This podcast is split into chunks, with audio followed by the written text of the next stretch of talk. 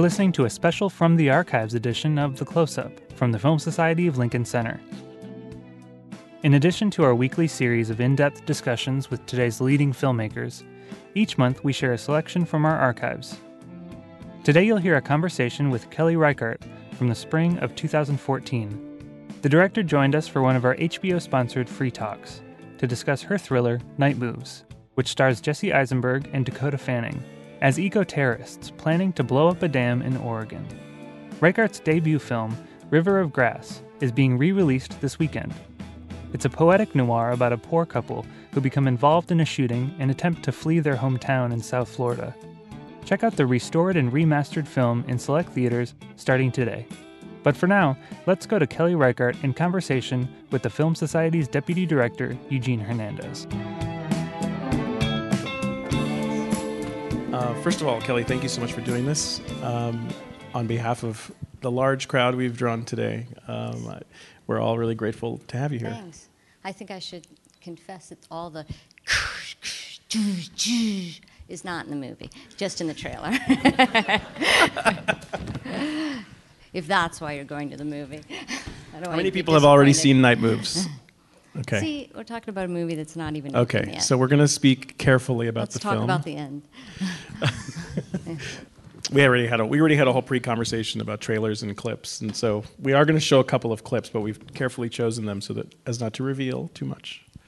Um, maybe um, I don't want to tr- I don't want to describe the film. Uh, how do you describe the film? You said that you know we should make decisions about movies based on just a little bit of information and. I try not to.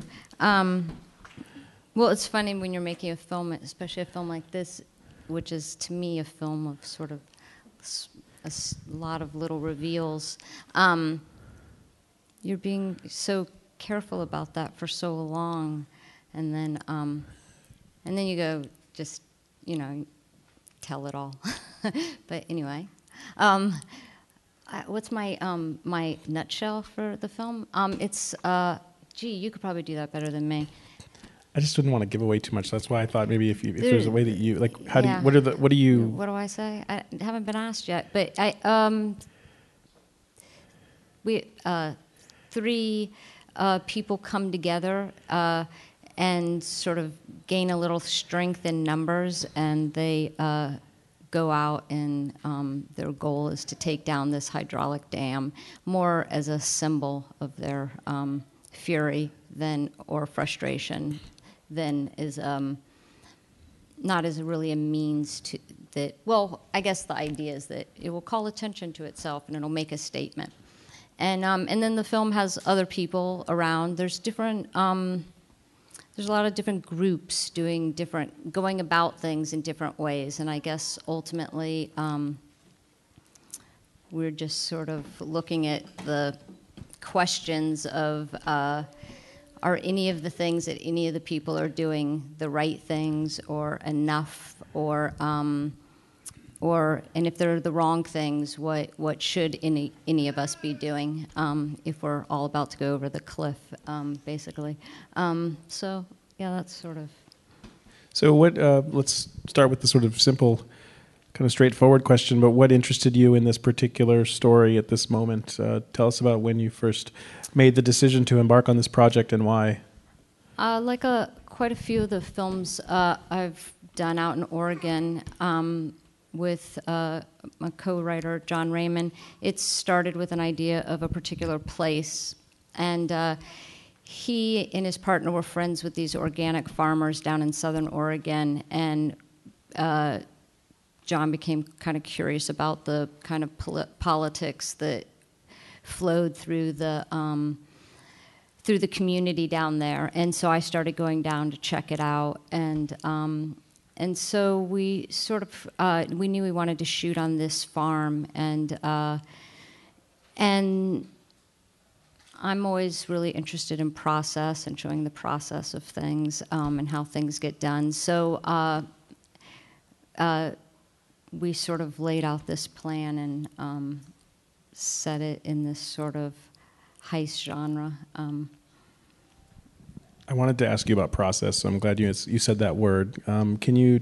talk about process, and is your process from film to film consistent? Is it the writing process Mm-hmm. that then blends into the filmmaking process, or maybe help us understand how you make movies and why you work in the way that you do?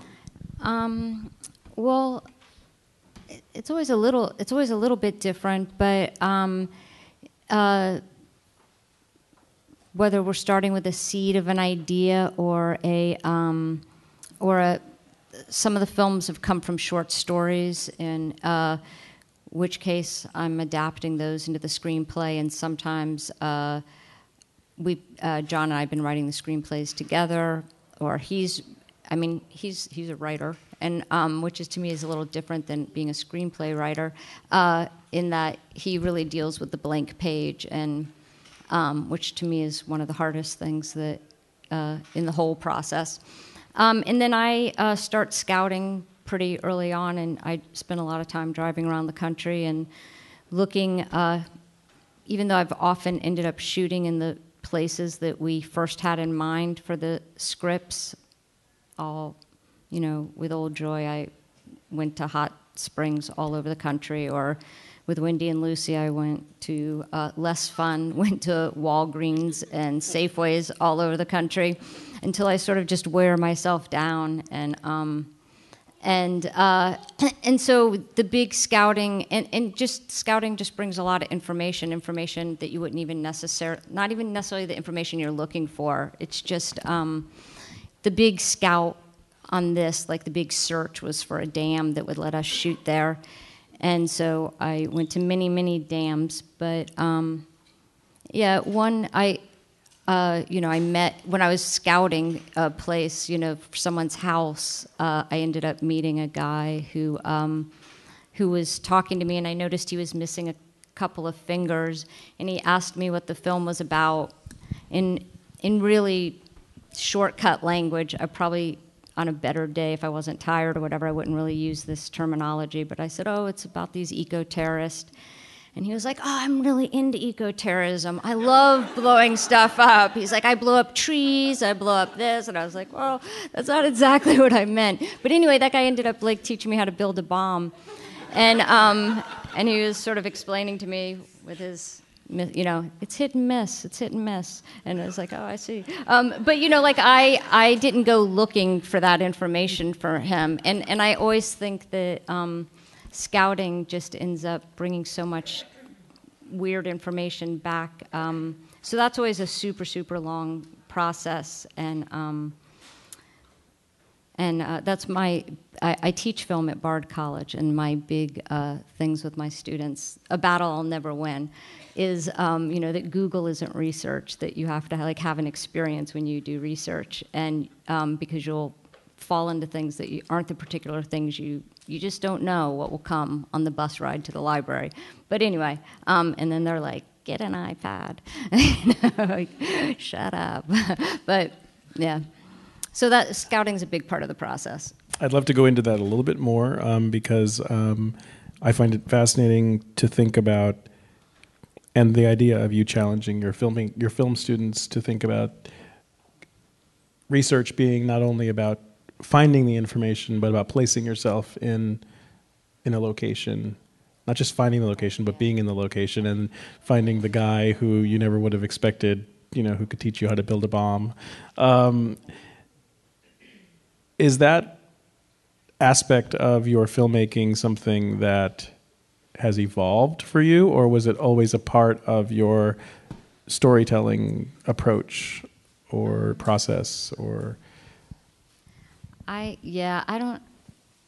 I spend a lot of time driving around the country, and I'm tired now, and I don't want to anymore. But I, um, for some reason, um, well, I teach in New York, and I've been making these films out west, and whatever. It's a silly thing. I have the dog, the dog from Wendy and Lucy. She doesn't fly, so I drive back and forth a lot because I have the dog.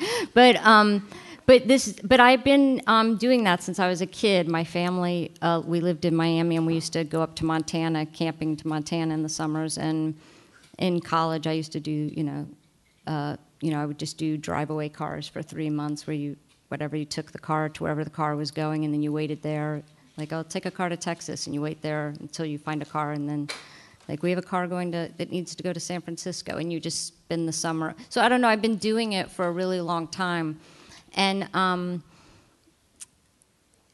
I I don't know. Now I'm, you know, whatever. I, I have all these things that I think about that I never used to think about.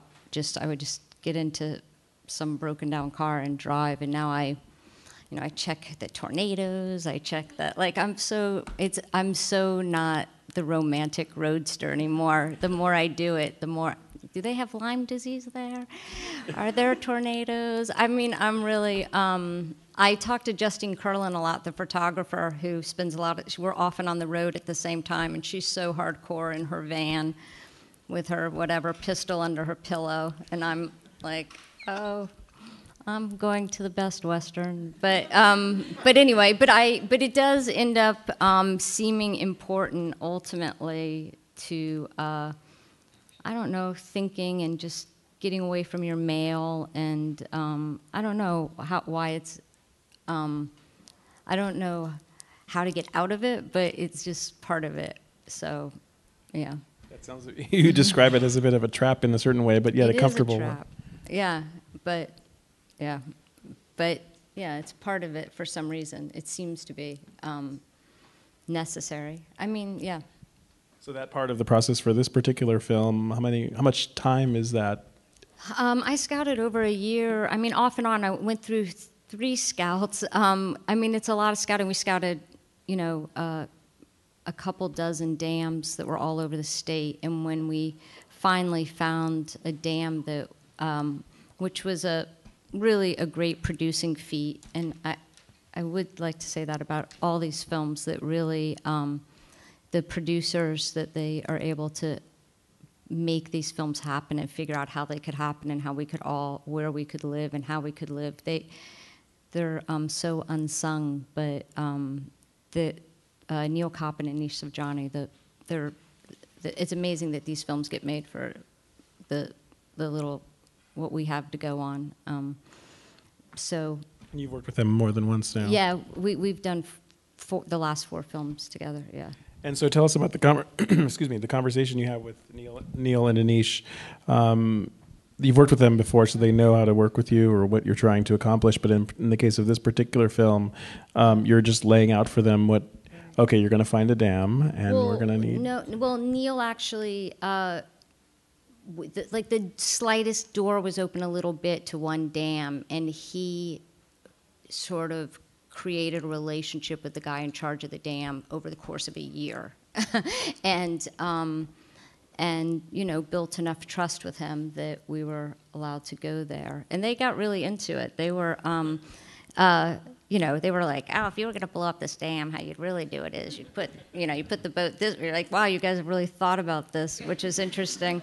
You spend a lot of time at the dam. I guess you think about uh, how to blow it up. But um, yeah, the um, so a lot. Some of the scouting took place in boats in this film, and uh, the actual place where we shot was this uh, reservoir, which is used to be a forest, and uh, now uh, it's a place where people ski and um, and fish. And the guy who uh, was take took me out on the water the first time, he told me he, he grew up there, and he and he's like, yeah, this was all forest. We hunt. I spent my whole life hunting in this forest, and we're like on a boat. And um, and he's like, and then you know, then they built the dam, and it, you know, it, it became a reservoir, and uh, and I was like, wow, you know, you must. Aren't you, you must be so mad about that? And he's like, no, I really like fishing. Fishing's good. And he just like, wow, like he just accepted that where he grew up is now underwater and sort of changed his sport. And um, yeah, it's interesting. Um, you you know you arrive at a place all sort of like look what they've done to this place I've never been to before, and the guy that grew up there is like yeah I like fishing. so you know it's um, oh, you meet just a lot of interesting people. I yeah. So let's talk about um, the broader location, the bigger location for a number of these movies, a number of your movies, and you talked about the Northwest. Um, why is the Northwest important to you? Why has it become um, a recurring character? I guess is that fair way to put it? I don't know. I'm done with that state. No, um.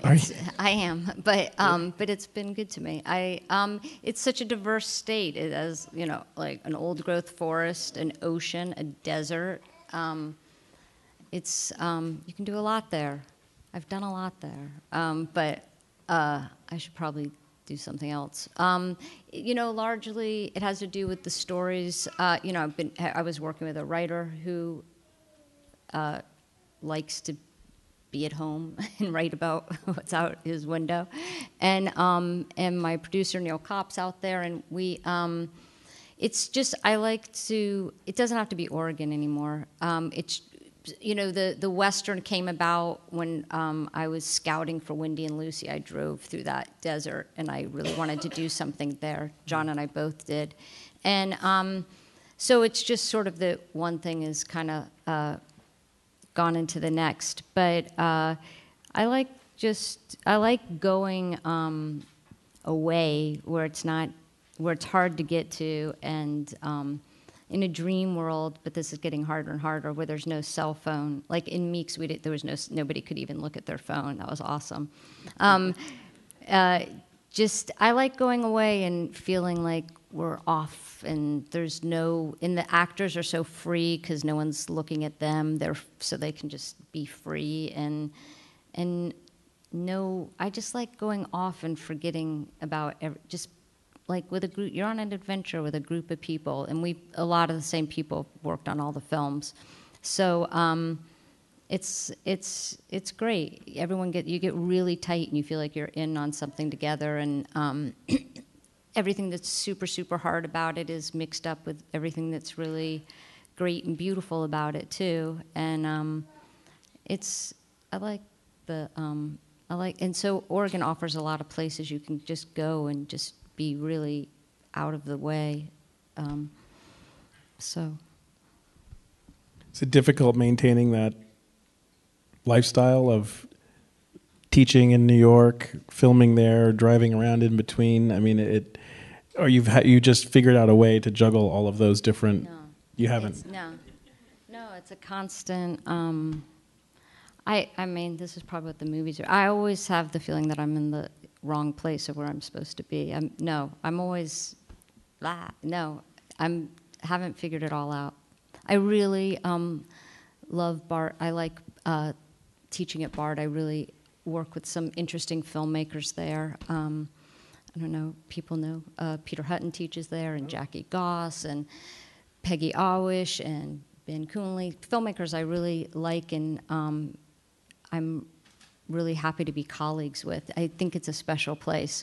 Um, and I would probably live out west if I didn't teach. You know, I mean, so no, it's it's like a. I mean, but I've been in New York for 25 years. It's hard here, right? I mean, you know. but then you have like a Fassbinder festival across the street, so you know. Um, no, I haven't like figured it out.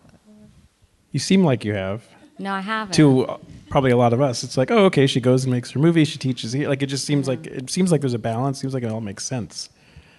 But it's interesting to hear. That.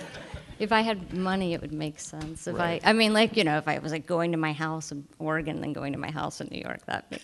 it's just like I'm like, or whatever. It doesn't matter. It's just I'm not haven't figured it out. I'm I feel like I'm I'm still 20 and I'm just always trying to figure out how to live. And it's funny when you teach in college, people think like when they graduate, that's like, oh, next year I can make the big decision. And you're just like, I hate to break it to them that you have to like keep figuring it out forever. That's for sure.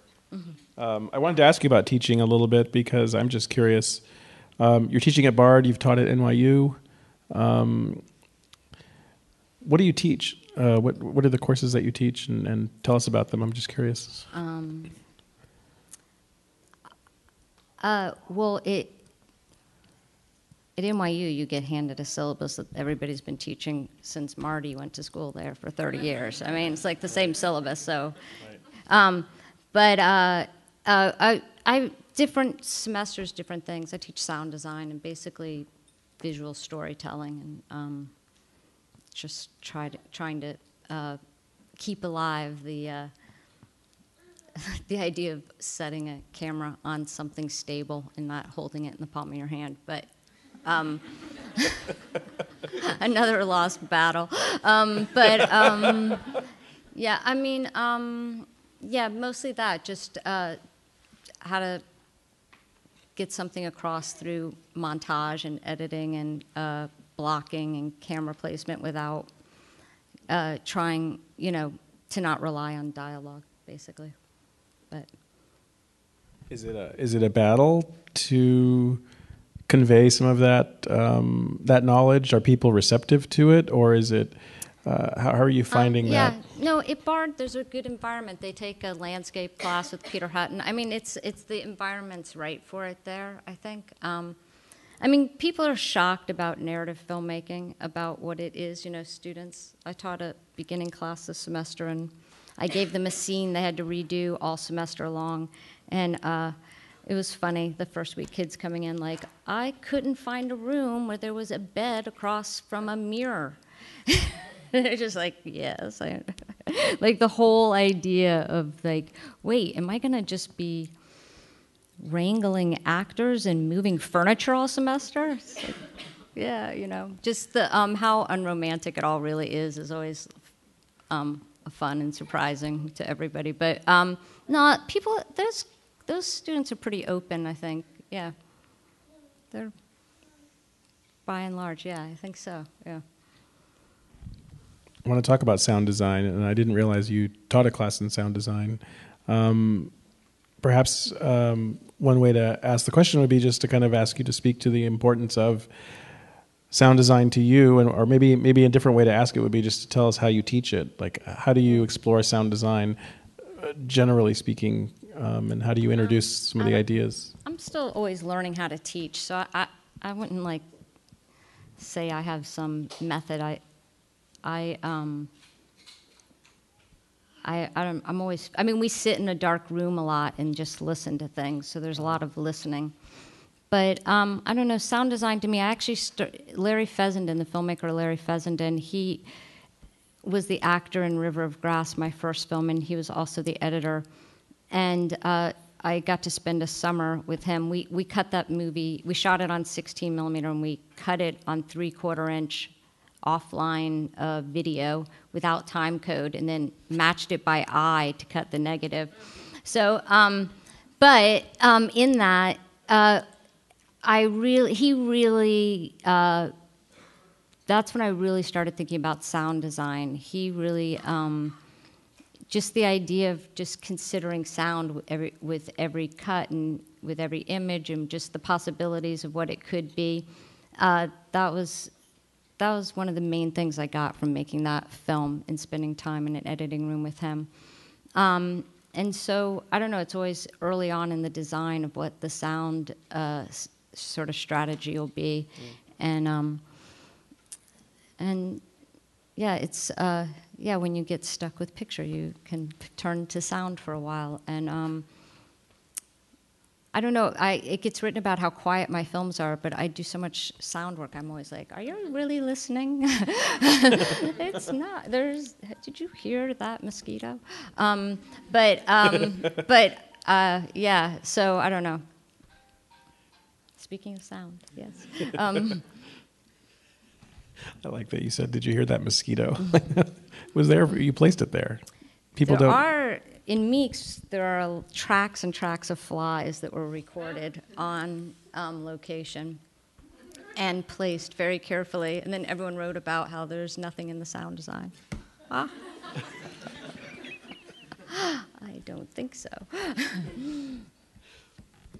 I have to look at my clock to see how we're doing on time um, because I want to make sure we leave time for some questions. So if you are going to have a question, um, we have a couple of microphones that are going to go around. Why don't we take a couple now? And because I, want to get a sense of where. Uh, how many people here are film students right now? Um, I wanted to get a sense of how many people here are filmmakers or writers. Okay, I just wanted to get a sense of the audience because that'll help us uh, get a sense of what we should, where we should emphasize. But uh, let me see what you're interested in, and I'll probably throw in a couple more questions in a minute. Um, raise your hand if you have a question, and let's start up in the uh, back row there. Yes, hi. Hi. Um, I I had the good fortune to see the film. I loved it. I've loved all your films. This is terrific. Um, it's a huge change, though, in the acting. These are much more prominent. Not that Michelle Williams is not now a prominent actress, but Michelle, a chopped liver. yeah, no, but but in Wendy and Lucy, she was really kind Not of just even start. to mention Lucy. What is she? yeah, Lucy the dog. But seriously, th- this is this is um, a, a real powerhouse trio of actors, and I'm interested how you selected them and how you worked with them. And really, it's just about Dakota Fanning's first adult role. She's really not a kid at all in this film, which is a change for her. So, can you talk about the the composition of the acting without saying what it is they actually do? Uh, yeah, Dakota Fanning plays this character Dina, who's like sort of maybe an Oberlin College dropout, gone west and gotten radicalized. Um, not that any of that gets told to you in the movie, but um, and uh, Jesse plays um, sort of a fundamentalist uh, on the left, and uh, Sarsgaard is like a creep the way he always is, um, on some level. But um, they, it, I mean, casting is such a such a long long process. Um, it's a really long process. I mean, the idea that like so many things have to come together for. Uh, uh, for everything to work. I I love Dakota, and I I thought she might be too young for the part, and um, and then I finally spoke to her, and she explained to me that she was not too young and that it was her role, and I was like, whoa, okay. Um, she reminded me a lot. I was like, oh, that's just like Dina. Okay, uh, no, she convinced me. I, I never thought of it again after. Um, and so, I mean, for these films, I especially learned this uh, when I took people out into the middle of the desert in Meek's Cutoff. There's, uh, we don't have like the usual separation of like cast and crew, um, where there's like some comfortable living for the cast, and I mean it's a really pretty equal playing field. Like the craft service person has the same sort of setup that Dakota has. You know, it's all pretty even, and because we just don't have any perks. And we don't have really money to keep people like, oh, you could be over in a trailer and, you know, we'll call you when we need you or we'll shuttle you back. And we're shooting in remote places, so everybody has to come to set. Um, so, and then while you're there, no use you just sitting around. Can't you pick up that box and, or Jesse, you know, drive that truck even when you're off camera or whatever it is. They they're really involved.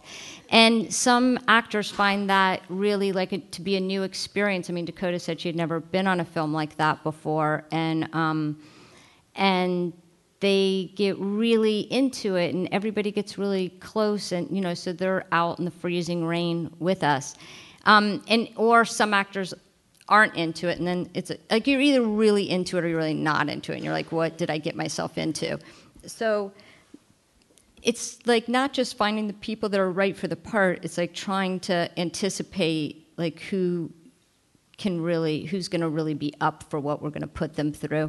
And um, and these guys were really up for it and it made the ride so great. I mean they were just so down in it with us. Um, and then dakota left a week before the shooting ended as she was scheduled to and it was a big heartache for her to leave, and it was sad for us for her to leave. And I remember we were out on some muddy, messy night, and I got a text from her, and she was on the red carpet for Twilight, going, "I wish I was with you guys." Blah blah blah blah blah. You know. So I mean, when it works out, it's really it's really great if you get people that are really just um, like going to be down in it with you, and uh, and they and they all were, which was lucky for me and I mean, I, I worked with Jesse for.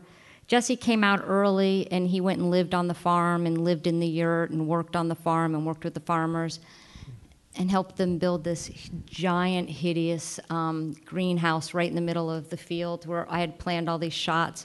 Um, and he was so proud to show it to me. And I was like, what have you done? But um, but it was very shooting on a farm is just um, had so many surprises. I went out a year early and planned all my shots, and had never thought about crop rotation, and then went back and the place was completely different and redid my shots and then left Jesse there and he built this humongous airplane hangar in the middle of the field.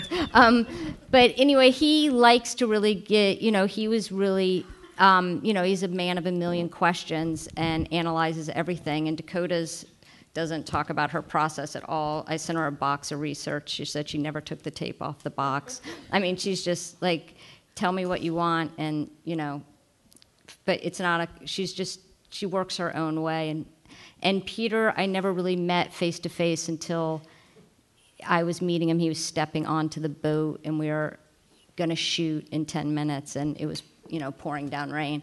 And, um, you know, you're sort of talking about wardrobe on, like, nice to meet you. Can you get, can you, uh, I'm going to cut your hair now. Is that okay? da, da, da, da, da. You know, it's all, it's a little, um, so, basically these are you know what, what ends up happening same with michelle people give you like a, a certain amount of time and you decide what you're going to do with it and mostly i need to shoot with it so you know there's not a lot of rehearsal and time and we're just sort of in the thick of it when it as we get going. It's fascinating to me that that on the one hand you said that each person has to be kind of up for this journey and yet each of them come to it from such a different place and a different approach yeah. Um, that's just fascinating to me. So the, the the shared experience becomes what's similar, what's common between them. But other than that, it's they're coming at it from all different perspectives. If you shoot in Oregon, you, you're wet a lot of the time, and we shoot a lot of night stuff, so you're wet and cold a lot of the time. And they, yeah, they were somehow okay with that. Yeah. okay, let's take another question.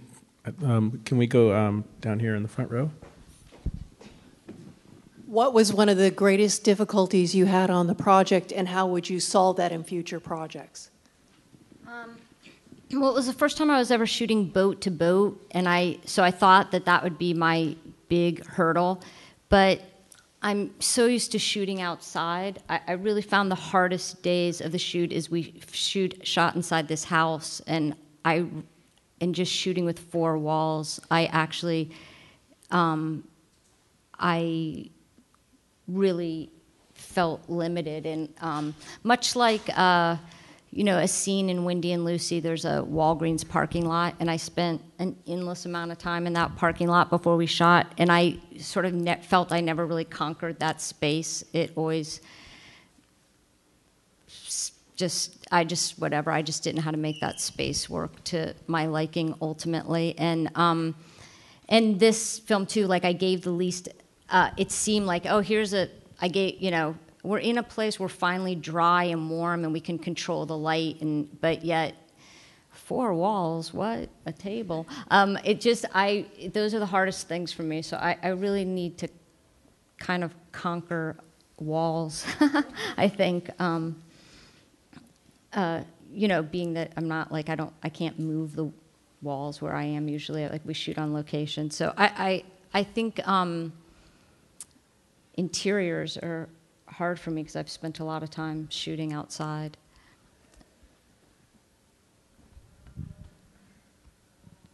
Okay, let's take another question, and we'll go to the gentleman in the second row.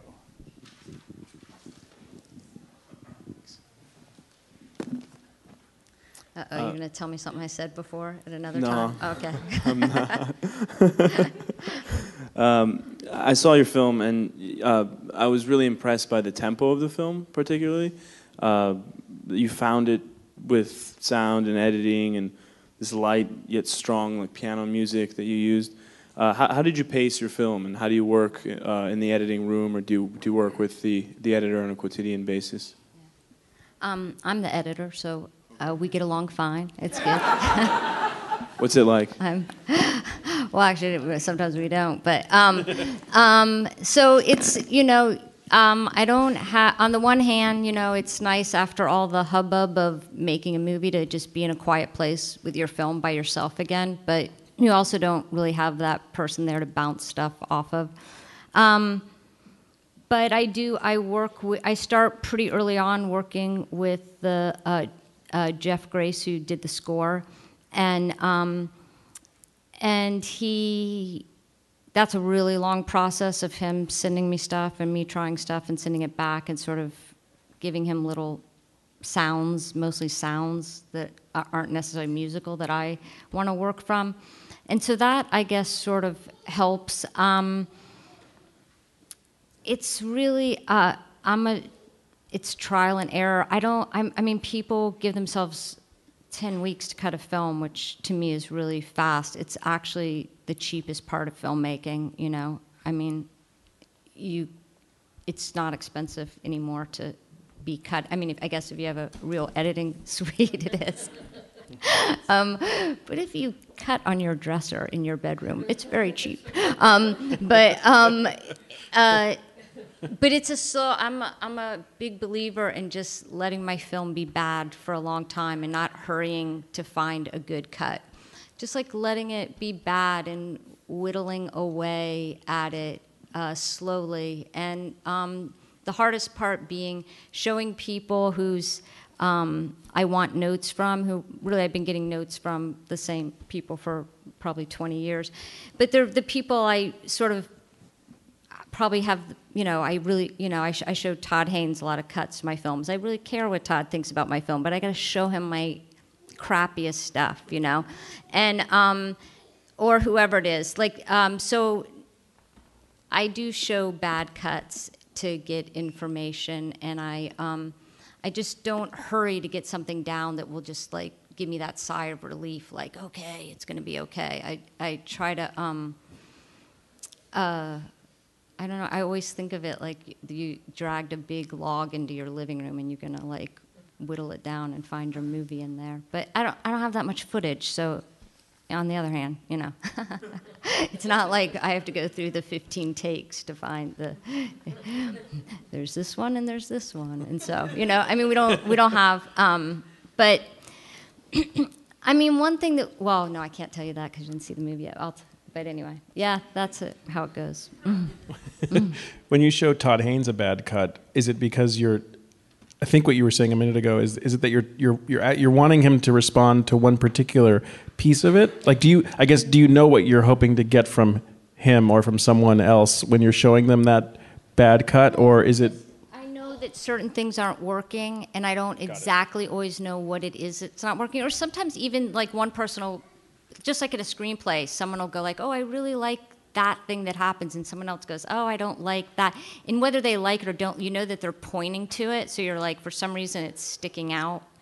What or, or sometimes when people don't like stuff in an edit, they don't really like what's what's next to it more than the. It's, it's not always like right where the note is, but just that you know things aren't certainly working, and you could make it better, but maybe I, I, it's hard to. I don't know. It's such a process of mm-hmm. just, um, just. But basically, the thing of just, uh, you know, it's nice. It, I mean, I'm I'm fortunate to have some uh, some good sets of eyes that I can. Um, or sometimes like the vaguest like I, I showed gus van sant a cut of this film and like that's pretty painful because i'm pretty sure he'll never go see the movie finished and so i just have to live with it he thinks I made made a crappy film. So, but um, but he he gave me a really good note that was very him and kind of vague, and he just said, "What you're trying to get across is really easy to get," and that was like a really good note. Like, okay, like that's just that was that was really helpful, even though it sounds kind of big and broad. That was a good note, you know. So. Let's take a couple more questions. Um, can we go over to the side? If I missed a hand on this side, I was looking this way. Sorry. We'll... Um, this is potentially a huge question. Um, I'll try to ask it, or a big topic. I'll try to ask it in a simple way. Um, for this film, did you shoot it on film or digital, and why did you make that choice? Um, I shot it in the Alexis. I, it was the first time I didn't shoot film, and. Uh, a huge amount of the film takes place at night in really big places, and I couldn't afford 35 and I couldn't light for 16. I just couldn't light the amount of space I needed to light. Thus, I had the experience everyone's been telling you about of shooting digital, um, which is like a mixed bag. You know, it it in it you can shoot in low light, that's for sure. The whole idea that it's so much faster and you're so much, you know, it's so much smaller than 35 and all that. You have like a huge tech guy in a tent with you, so it's not really faster or. Um, I mean, you're not reloading, but you're doing other stuff. You're doing other.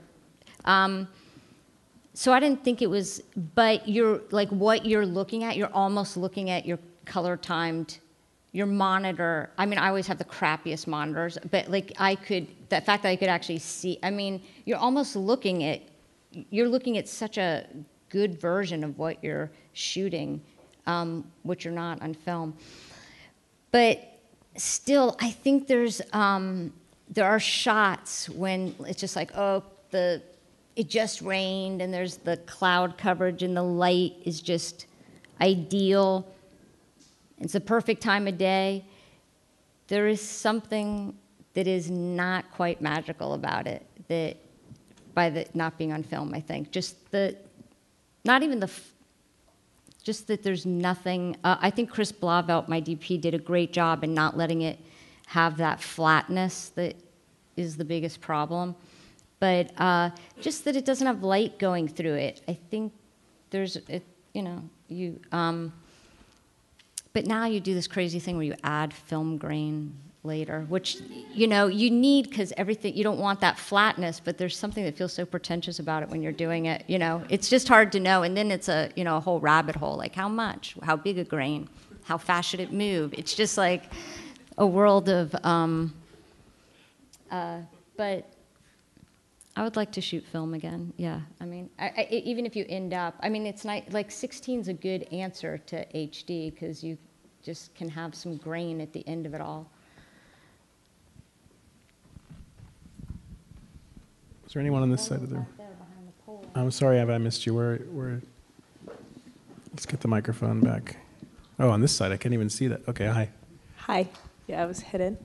Uh, I was wondering if you could talk a little bit about financing your films and if each one has been totally different. I, I, can't believe I pointed you out behind the I know. pole. We can't even see you. Take that microphone. I'm just curious because it's been something that you've been mentioning about the, you know, the the editing and how much, and if you are involved in it, and ha- has it been different from film to film? And it can be very, you, it can be like a one-line answer. It doesn't have to be like Okay. a long thing. Uh, I'm re- again. I'm really fortunate to have producers who um, they don't get in my shit, and I don't get in their shit, and that's their shit to worry about. I mean, I have to worry about it in that I don't have time to do the things I want to do, so I worry about it in those terms. But um, uh, I'll just say this: the less you take, and I'm not saying that I ever took less than I could get. I have not. I always want more. But the less you take, the more uh, people leave you alone. I mean, nobody comes into the editing room. People give me notes, but there's no pressure to take them. And uh, it's a very private affair, but I'm, I'm sure there's a point where that wouldn't be true. I mean, I have Final Cut, and that's a hard thing to have these days. So um, uh, I'm still, you know, me and my producers are still drive, you know, running our own cars into the ground on our productions, but, um, but I have Final Cut. So, um, and I make my living teaching. So, it, you know, it's still, it's like very, you know, it's, I mean, they're small films, so, you know, they're, they're, first, I don't know. I don't know what to say about it. um, I've been very fortunate, and I assume, you know, there was, I had like 13 years between my first feature and my second feature. And, um, and I have made these last films like kind of right next to each other, and I always assume that it will stop again and that you know you just make them while you can and I don't know. It always feels like it's a sinking ship. I mean, after Meek's, I was like, I'm never going to be allowed to make another film after this. Like, um, uh, I really thought that would be the end. But um, I don't know. You just feel fortunate if you sort of eke one more out. I guess, um, like you got away with something somehow. And I guess again to something I said earlier, I think it again to the to us watching your movies, it seems like you've figured out a way to do it. Like it doesn't feel like from the observer's point of view, I don't know, do people disagree with me? I mean, it just feels like you've found the balance, you've found the way to make movies on a certain scale, but you're in control and that you can keep doing that. Yeah. Mind you, there's lots of men making movies that are in total control that have a lot more money. I just want to say. You know, I mean, Spike's in control, Wes Anderson's in control, Noah Baumbach's in control, Todd Haynes is in control, Gus Van Sant's in control, Jim Jarmusch is in control, blah, blah, blah, blah, blah, blah, blah. I could go on and on. But uh, good for them. No. no hard feelings. No, um, you know, on the one hand, I'm just like, who says you should be able to make any money off making movies? These are small films. So I, I you know, um, uh, but when you're driving your shitty car across country four times a year, you get a lot of time to think and what could be. Um, but uh, yeah, I think there's not yet, though, uh, a woman that's um, getting to make her own films on the scale that. Um,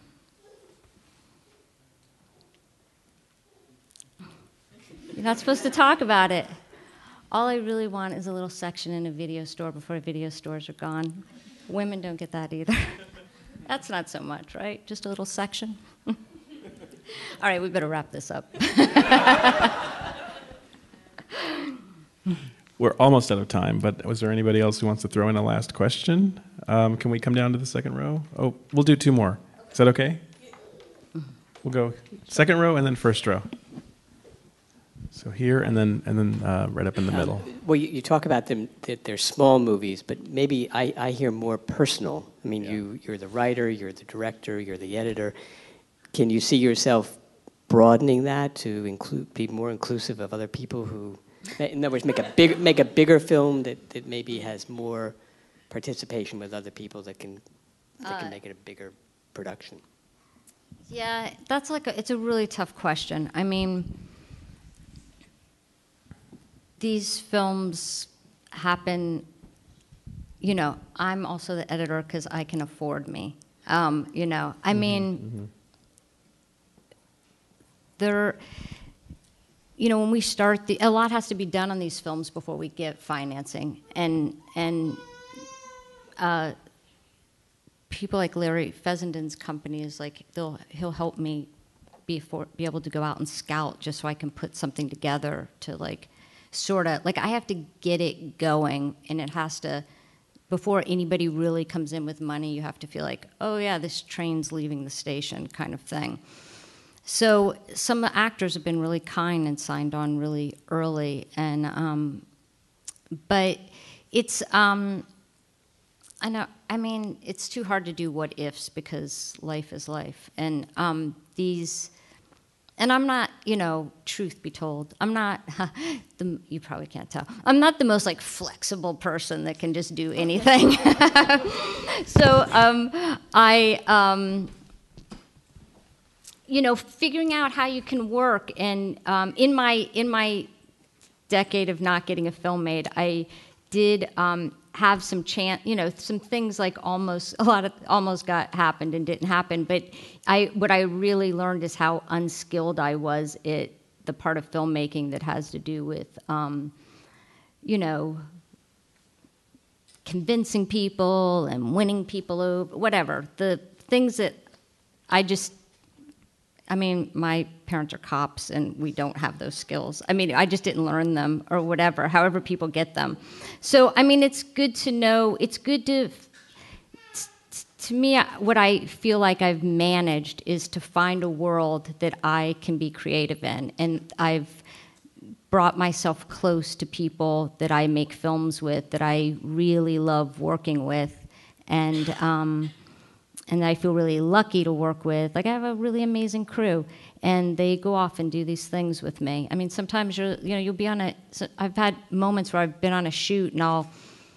It's pouring down rain, and it's three o'clock in the morning, and it's freezing, and I'll, you know, just for a second stop and be looking and going like, who are these people? Why do I get them? Why do I get this? Why? How could I be so lucky? You know. Um, it's uh, like people give you really a part of their lives and you and it adds to your life. The experience adds to me has been sort of the like meant so much to me.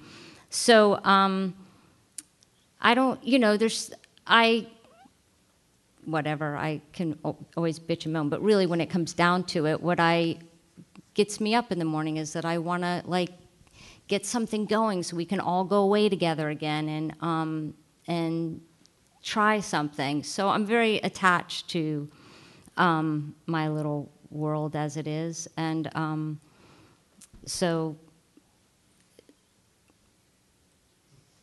I don't know. Yeah. It's all good, as the kids say. I guess it's my turn.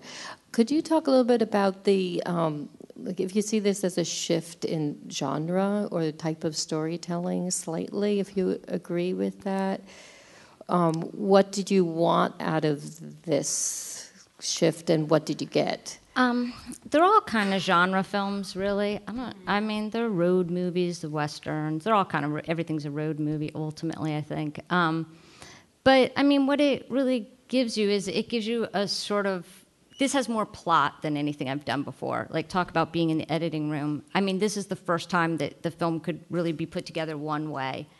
Like a lot of the other films, they could exist in different forms, but this like kept the answers kept appearing before me. Like you will not leave the you can't meander off and have your moment over here. You have to stay the course. Like this is and, and it was really fun to have that much of a road to follow and it also it just gives you i'm really i, I like ambiguity and that's really what i want to make films about. And but that can't just be a mess you know? So it's nice if you i think you have some kind of like real frame that you can work in and let things sort of so you can sort of have the mist of the other things um, in a context that's like you know articulate and um, and so the the sort of language of the film uh, has to be articulate, and then it can be about things that are harder to put your finger on. I, in, in a dream world, like that would be the goal. So. Are you working on something now? Are you writing something? Are you traveling? Are you? Yeah, yeah. I don't know. Yeah, I don't know. um, who knows? Uh, yeah, I'm like, you know, I'm trying to do stuff. I got the dog, got the car going. Yeah. no. Um, anyway, thank you so much for having me. Thanks for coming.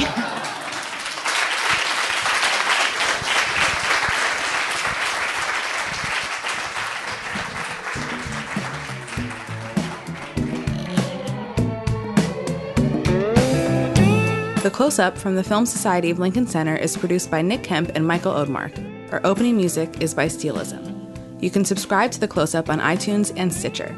The Film Society of Lincoln Center is a nonprofit arts organization based in New York City, supported by individuals just like you. Founded in 1969 to celebrate American and international cinema, the Film Society presents year round programming recognizing established and emerging filmmakers, supporting important new work, and enhancing awareness, accessibility, and understanding of the moving image. To learn more about what we do and support the Film Society by becoming a member, please visit filmlinc.org, F I L M L I N C.org. The Film Society of Lincoln Center. Film lives here.